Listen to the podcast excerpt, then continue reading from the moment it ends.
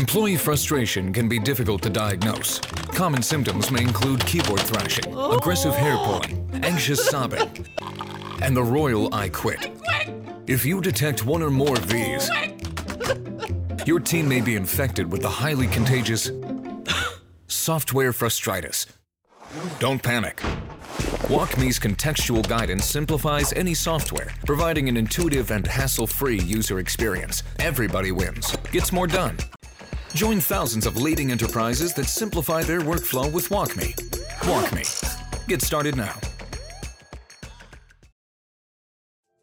Introducing the new era of digital identity with Socure, the leading provider of digital identity verification solutions. The world is shifting to digital services. More and more people are expecting everyday transactions and government services to be readily available online. But this shift has also created new opportunities for fraudsters and identity thieves, which can put individuals and organizations at risk. That's why Socure has developed a suite of cutting edge digital identity verification solutions that can help prevent fraud while also ensuring equitable access for all demographics. Socure leverages machine learning, AI, and biometric capture to provide fast and accurate verification even for those without traditional forms of identification. Whether you're a government agency looking to modernize your identity verification processes or a business looking to protect your customers and prevent fraud, Socure has the expertise and technology to help. Join the digital identity revolution with Socure and help build a more secure,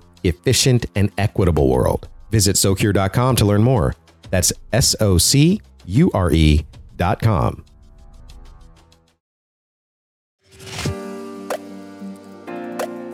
You're listening to the Government Huddle podcast, brought to you by GMarkU. Each episode features a unique discussion led by public sector executive and global government thought leader, Brian Chittister. Experts in all things government from around the world join the show to share their stories and provide insight into the rapidly changing landscape that is the public sector. From digital transformation to workforce issues and even thoughts on policy, nothing is off limits. Come on, let's huddle up.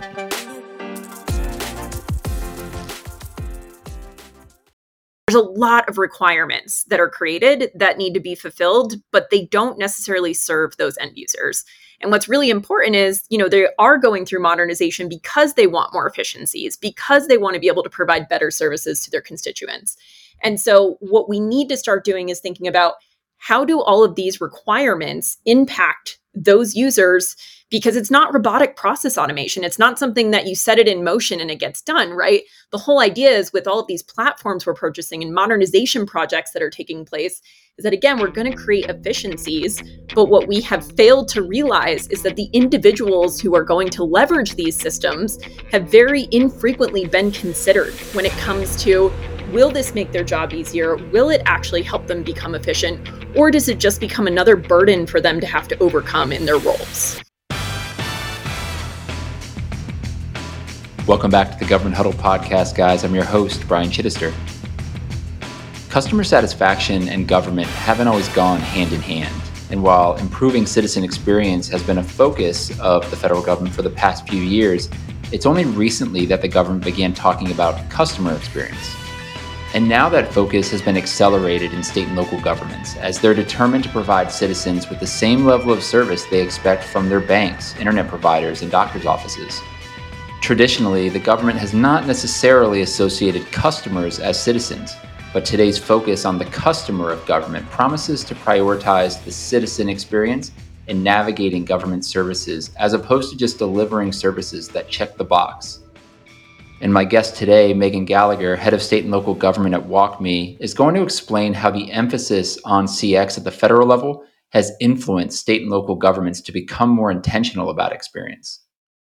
We're also going to talk about the importance of change management during the implementation process to support adoption of these programs, why data must be a tool that's used in that process, and why governments should be focusing internally on their employees to create better CX for their constituents.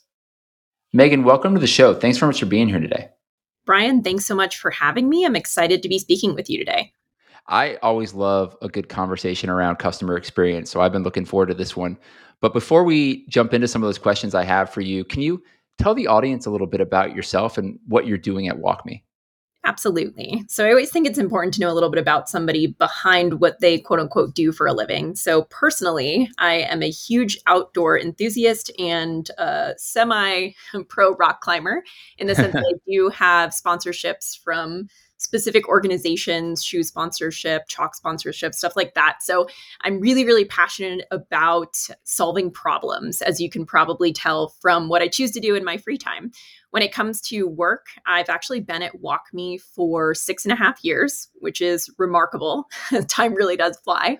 And I've worked in many different capacities across WalkMe and seen all of the benefits that the private sector has been able to get from leveraging a digital adoption platform. So last year, when Billy Biggs asked me to join our newly formed public sector team as the director of SLED, State and Local Government Higher Education, I was you know diving in headfirst into the deep end so i've been learning a lot over the past year about what is unique to government cure- procurement and what the unique needs and struggles are of government that's awesome i i love billy um, he's as a lot of my listeners might know he's a former guest on the show but i've known billy for a while have a lot of respect for him and have been kind of watching from the outside at what he's doing over at WalkMe. It's it's really cool. It's also one of the reasons why I, I wanted to have you on because what you guys are doing is is just kind of for me changing the landscape of things. But before we do that, I have, I have another question actually.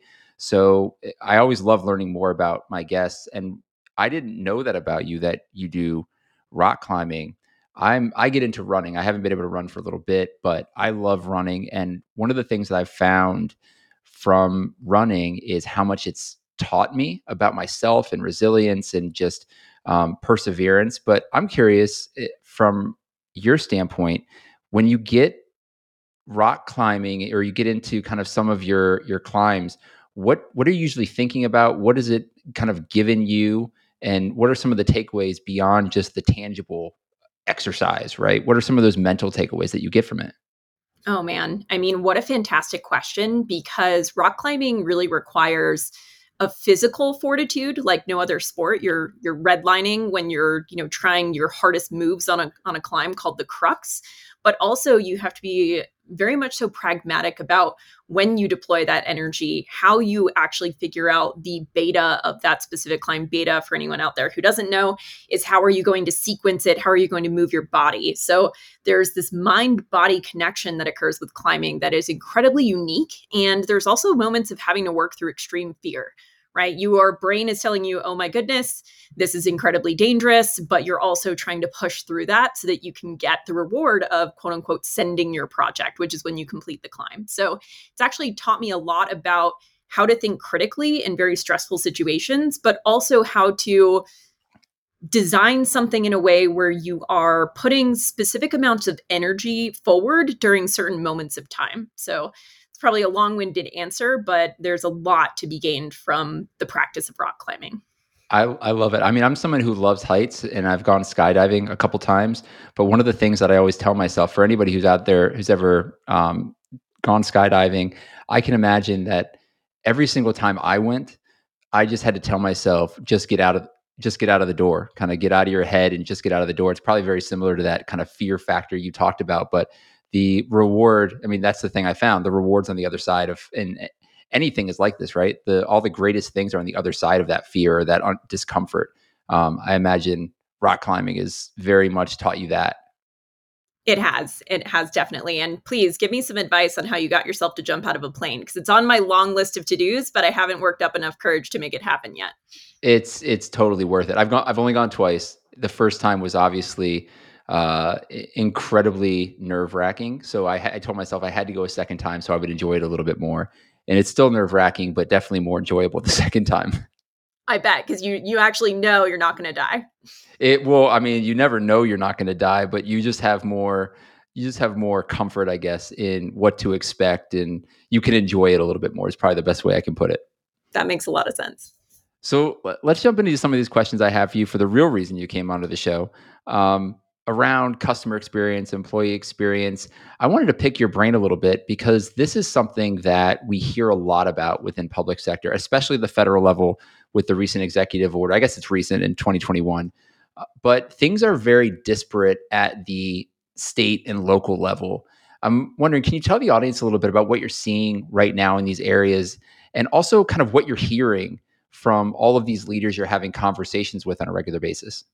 Yes, that is definitely something that I've encountered as we continue to work through agencies, departments, and then within states that are centralized and decentralized when it comes to their strategy for IT. So, depending on the state that we're speaking with, you know, there could be a centralized IT strategy, but what we do come across more frequently than not is that decentralized approach. Every agency, every department has their own way to go about doing something, which can be incredibly challenging for the employees and also the constituents who are trying to receive services from those different organizations and departments. So, when it comes to digital adoption, which is something again that the private sector has been leveraging our platform for the past about decade now, it's been challenging to get a unified voice or to be able to kind of help them understand what the true benefits will be because there are so many different centers of excellence, if you would, within IT within the government on a state level. I want to probe there a little bit because it's something I wanted to bring up with you. Change management adoption is is vitally important and I feel like over the past few years it's not something that not just government but but the private sector as well hasn't had to focus on as much because of the pandemic, right? We eh, the example I always use is like Microsoft Teams or Zoom. You didn't it, you didn't have to drive adoption. There was just a draconian need for adoption, right? You literally couldn't do your job on a day to day basis or communicate with anyone if you didn't adopt this platform and understand how to use it. Teams is an even better example because there's so many intricacies and, and different workflows that that go through it. So you literally have to be in there and driving um, or using it to drive your job every single day but it's not really the case anymore as we bring things on. Change management and adoption of these platforms has to be top of mind for these technology leaders. Why do you think it's so important and what are some of the things that you're seeing organizations do to drive this adoption so they can get to outcomes? So i think that when it comes to leveraging more modern technologies. The government is trying to get there, right? There's so many modernization projects that are happening across every state and local government here in the US right now. And I think that something that is potentially lost on these individuals because they have, and I don't mean this harshly, but maybe some antiquated um, ways of going about purchasing. There's a lot of requirements that are created that need to be fulfilled, but they don't necessarily serve those end users. And what's really important is, you know, they are going through modernization because they want more efficiencies, because they want to be able to provide better services to their constituents. And so, what we need to start doing is thinking about how do all of these requirements impact those users because it's not robotic process automation. It's not something that you set it in motion and it gets done, right? The whole idea is with all of these platforms we're purchasing and modernization projects that are taking place is that again, we're going to create efficiencies but what we have failed to realize is that the individuals who are going to leverage these systems have very infrequently been considered when it comes to will this make their job easier? Will it actually help them become efficient? Or does it just become another burden for them to have to overcome in their roles? It's it's one of the things that and one of my recent guests, Jen Pahlka, kind of talked about, and she she went kind of at length at in her book, Recoding America. She talks about kind of putting the employer, putting the citizen kind of at the center of what you're looking to do, and then working out from there and not just essentially throwing technology at the problem, but really getting to the heart of what you're trying to achieve and then figure out the best strategy to approach it. I think it's it's absolutely the, the right thing to do and something that we've seen government fail at for a while. And frankly, a lot of organizations, even outside of government, have failed at that. It's it's not an easy thing to do.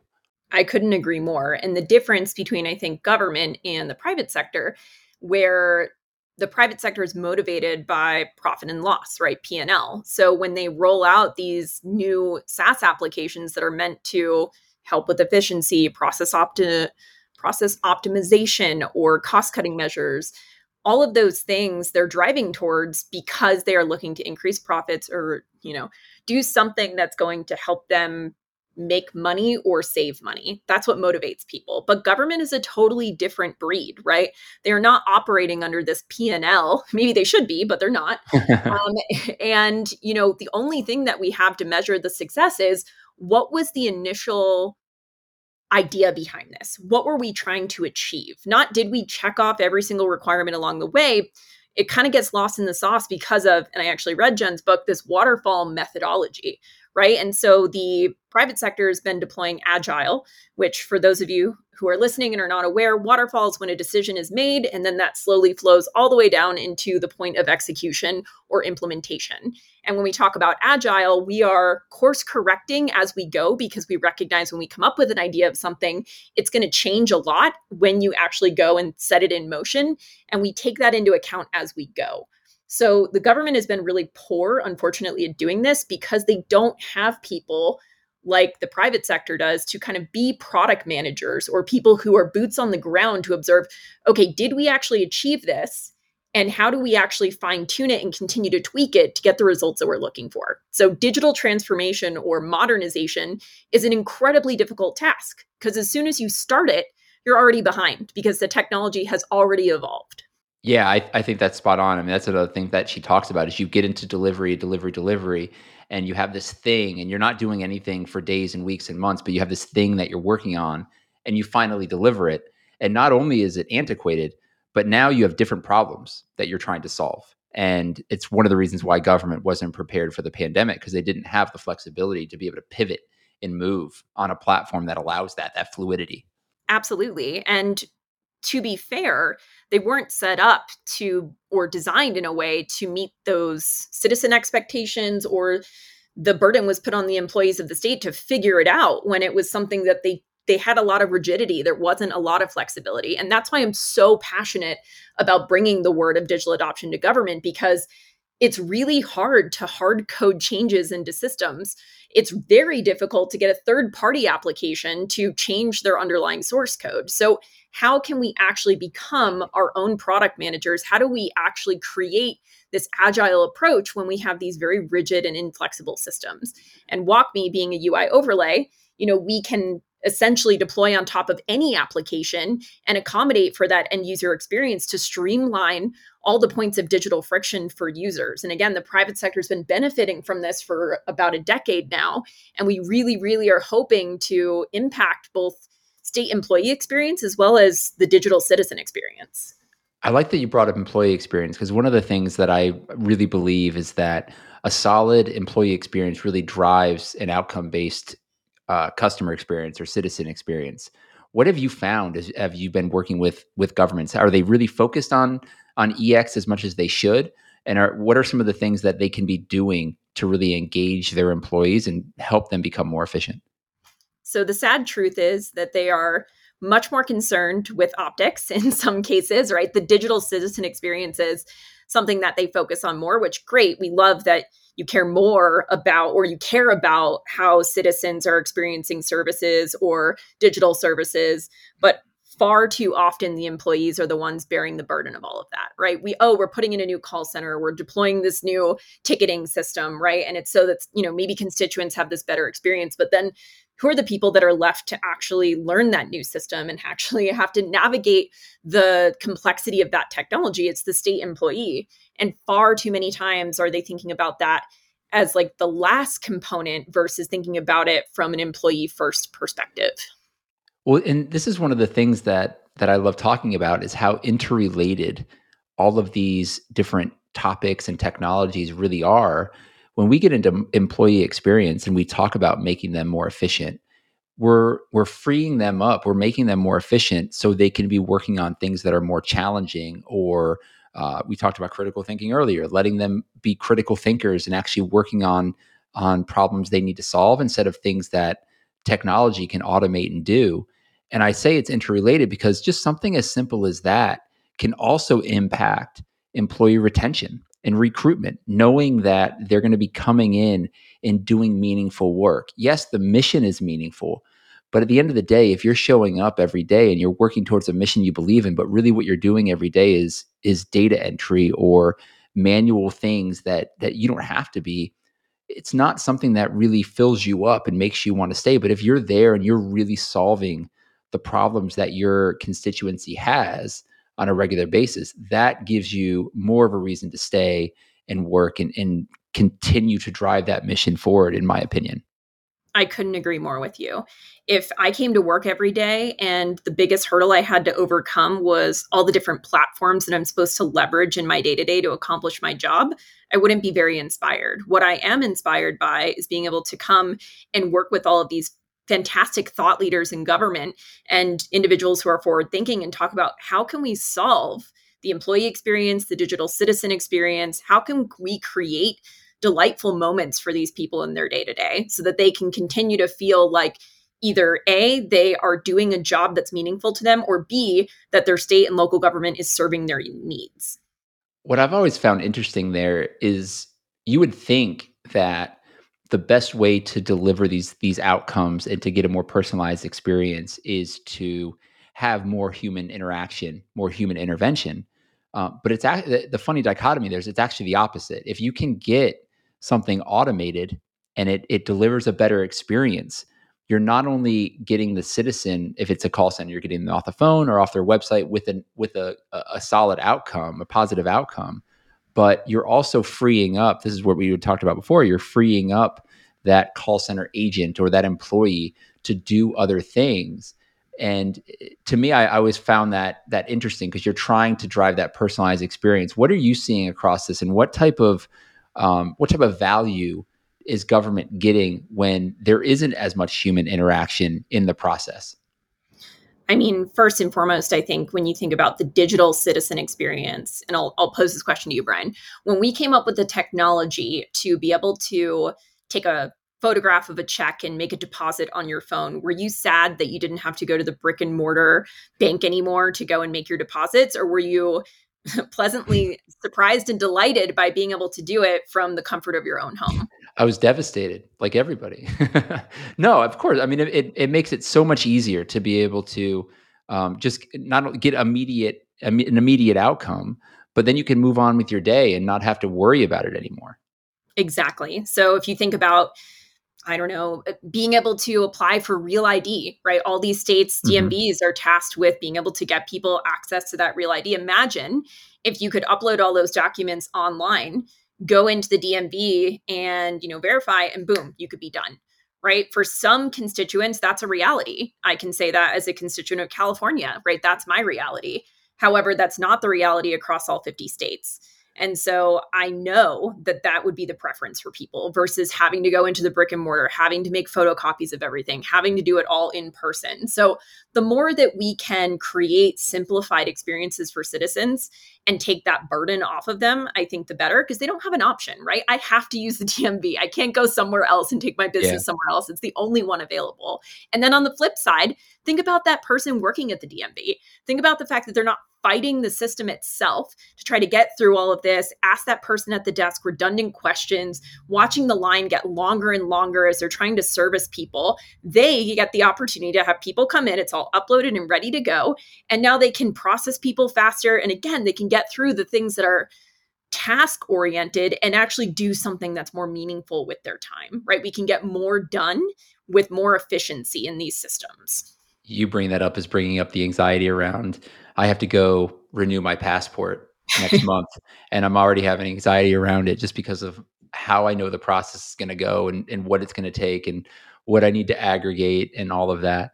Um, w- one of the things that I think is so important when it comes to digital experience is the implementation of human centered design because you're trying to drive a digital experience, you're also trying to drive a personal experience how are you seeing human centered design being deployed at the state and local level with some of the, the organizations that you're working with? They're taking a very nuanced approach to this and something that we're hoping to see replicated across other states for those more innovative states. They're thinking, well, how can we figure out how this process is for the end user? How can we understand where those digital friction points are? Right? You can sit somebody down and you can watch them go through it very few people have the opportunity or time to actually go through and watch a citizen go through a process and determine where those issues are. Rather, they're understanding that we can leverage data. We can understand through user analytics or user behavior tracking where those moments of digital friction occur. And that's with our platform WalkMe, right? It's identifying where are the roadblocks and actually caring about that. And then going and implementing change for the user to streamline those areas of digital friction. So, what we're seeing with the more innovative and forward thinking states are that this is the approach that we should take, right? We should understand how are we impacting our users, whether they're employees of the state or citizens and constituents, and then thinking, okay, how can we improve upon this? We had an idea, we generated a digital service, or we purchased a SaaS application, or we had something implemented by Accenture, Deloitte, whomever, right, where they custom built this solution. And now we have the opportunity to look at data and understand where are the friction points. This is completely revolutionary to be mm-hmm. able to, without sitting somebody down and watching them go through it and aggregating large data sets, right? Maybe one user is more digitally dexterous than the other. They might have no issue. But what about everybody? What about every single user? Let's measure where these moments of friction occur and let's go and solve for it. That's the thing when when Billy and I were talking about this a few years ago that I found, and you use the word revolutionary. I, I think that's a great word for it, but that's the thing that I found so interesting was not only is this something that on a day-to-day tactical level can your employees be rolling out, but from a higher level, you can leverage this to become more data driven, figure out those friction points and be able to alleviate that friction. It, how are you seeing the organizations you're working with eh, how are you seeing them set up to be able to leverage a program like that to become more data driven do you think they are in a position where they can kind of sit back take a look at this this data and really use it actionably well, I think that it's our job as a digital adoption provider and, you know, the leader in this space to educate people in state and local government on how to go about doing that, right? It is known again through Recoding America. Jen does a great job of pointing out we don't have product managers. So the first thing we have to do is say, "Hey, you own this this is your project. You have control over it. You can have insight and data. So you have to teach them to look for this, to leverage this information in a way that's meaningful to them. It's not intuitive because there's never been data like this on user experience available to them. So it's our job to say, great, you know what? It's not just about streamlining the process, it's having much more of like a scalpel versus a butter knife approach here. Let's not put guidance all over everything with users. Let's not assume that they don't know how to do anything in this system. Let's monitor, let's watch, let's see where the friction occurs, and then let's be very precise about where we provide help for users because we know this is the moment that they struggle. But yes, do the states see this as intuitive or hey yeah we should use this data in this way. No it's our job to educate the market and help them understand this is how you can leverage this user behavior data so that you can then go and deploy smart solutions that don't have a ton of maintenance and upkeep because you're not creating something for everyone you're creating something for the people who need it. Are there patterns you're seeing in in working with these these government agencies? Are there patterns you're seeing and and things that they have set up from like an infrastructure perspective that when you come in, you know they're ready to go to be able to kind of ingest this data and leverage it accordingly? Or is it just kind of a uh, a one by one figuring that out? Uh, I'm really curious because it feels like something if you could see some of these traits at a high level and you could replicate some of these traits, you could be ready to be able to become a more data driven organization. Absolutely. It's such a great question. I will compare two states, I won't say who, on their approach to health and human services. One state has a centralized platform that they use to work with everybody in health and human services to deliver to the constituents or citizens. And another state has a very decentralized approach, has absorbed, created departments, destroyed departments, blended them together and you know this is a quote direct from somebody who works there we have over 200 different systems that we use for something like I don't know, vital records, right? So eh, the states that aren't necessarily there yet are the ones that are still operating in this very decentralized way where they're using, you know, for 10 people this platform because this department used to use that. And then for 100 people over here we use this platform. And then we're trying to figure out ways to make them all communicate, right? Versus the ones who have taken a bit of a more modern approach and said, you know what, we can't do it this way anymore. We have to consolidate. We have to take an approach that's going to be uh, meaningful and going to achieve the outcomes that we really want and they take a hard line of we're going to go to this system. And yes that's going to be painful in the moment but once you have everybody working in the same way that's when you can really tackle digital adoption because you can again accommodate for the general user experience on this platform versus saying okay we have 200 different platforms and we have to figure out for 200 different platforms how we're going to make the user experience better one of the questions I, I love posing to kind of leaders in the customer experience space is around the impetus for bettering government experiences for citizens besides the obvious but if I have a good experience at Amazon or Starbucks, I'm going to go back, right? I'm not going to say, hey, you know what? I'm going to go to Dunkin' to get my coffee now. I'm probably going to say, hey, it was so easy at Starbucks. I'm going to go get my coffee here. That isn't a choice I have with next month when I have to get my passport renewed. I don't have a choice.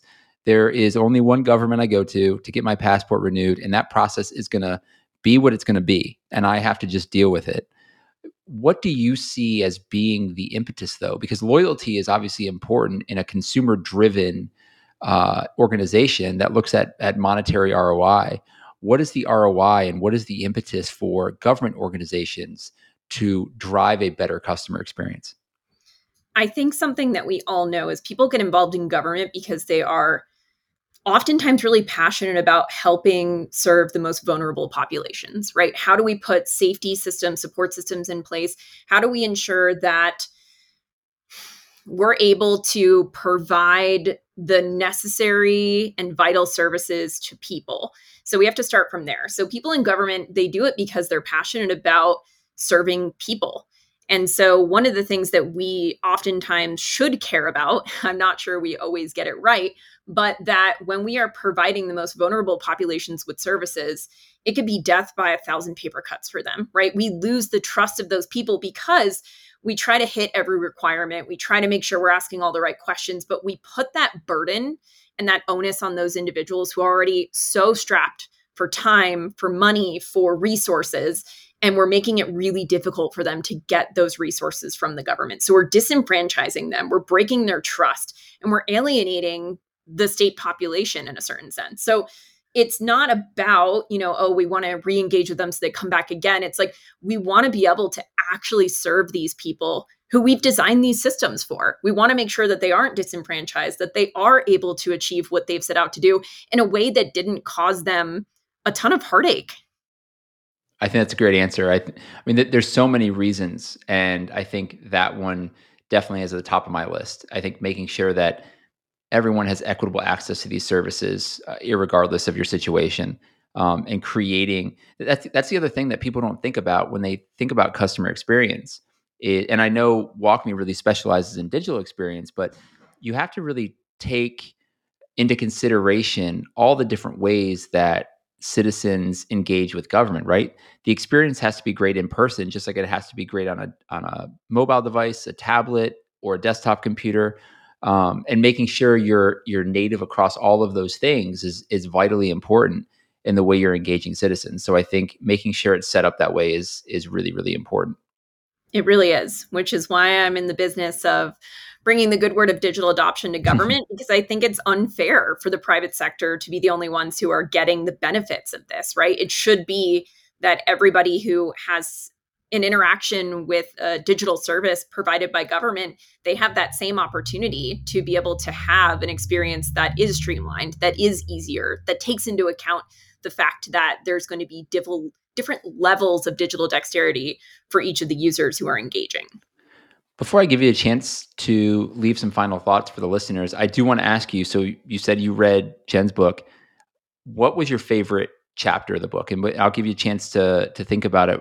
I, one of my favorites was was the chapter around concrete boats, and they they talked about if you get in order to go build concrete boats and you're procuring stuff to build concrete boats, you're just going to follow through and you're going to build co- a concrete boat even though it's probably not going to work, it's probably not going to float.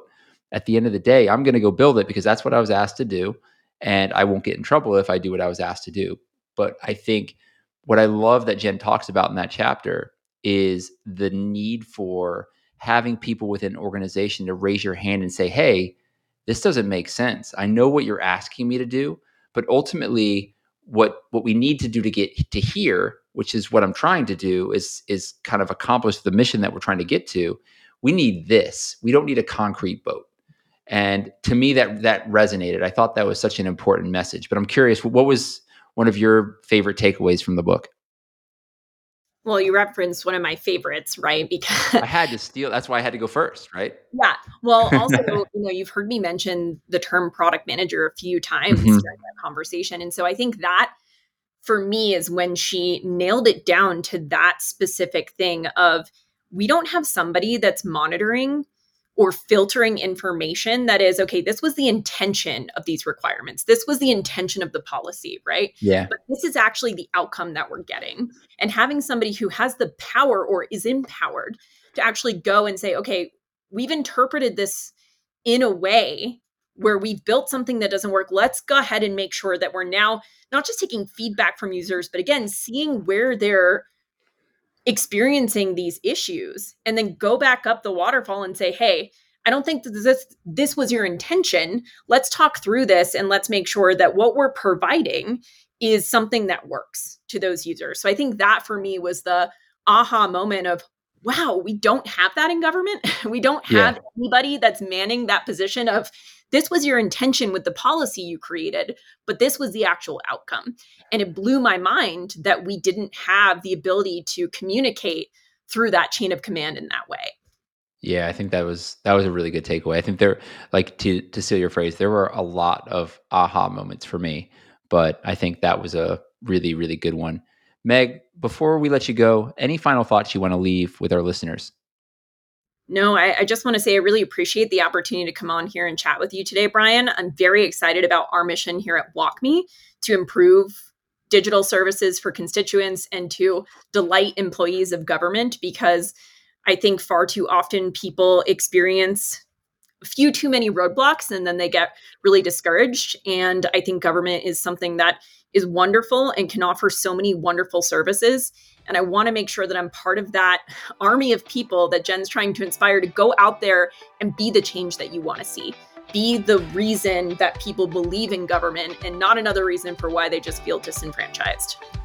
That's a that's a great way to leave it. Um, I I know we'll be talking again because my my oldest is really trying to get me to go rock climbing. He absolutely loves it and he keeps pushing me to, to, to go. So I'm guessing I'm going to be reaching out to get some some tips from you on on how to not look silly while I'm doing it. But I really appreciate you coming on the show. This has been a lot of fun. Thank you so much, Brian. And reach out anytime. I'm happy to help you look less like a Gumby, as they say in the uh, rock climbing world. Might not be possible. This has been the Government Huddle podcast. You can access more episodes of the show by heading over to governmenthuddle.com or wherever you listen to your podcast. And feel free to connect with me on LinkedIn or Twitter at ChittisterAB. Thanks for listening, guys. Bye for now.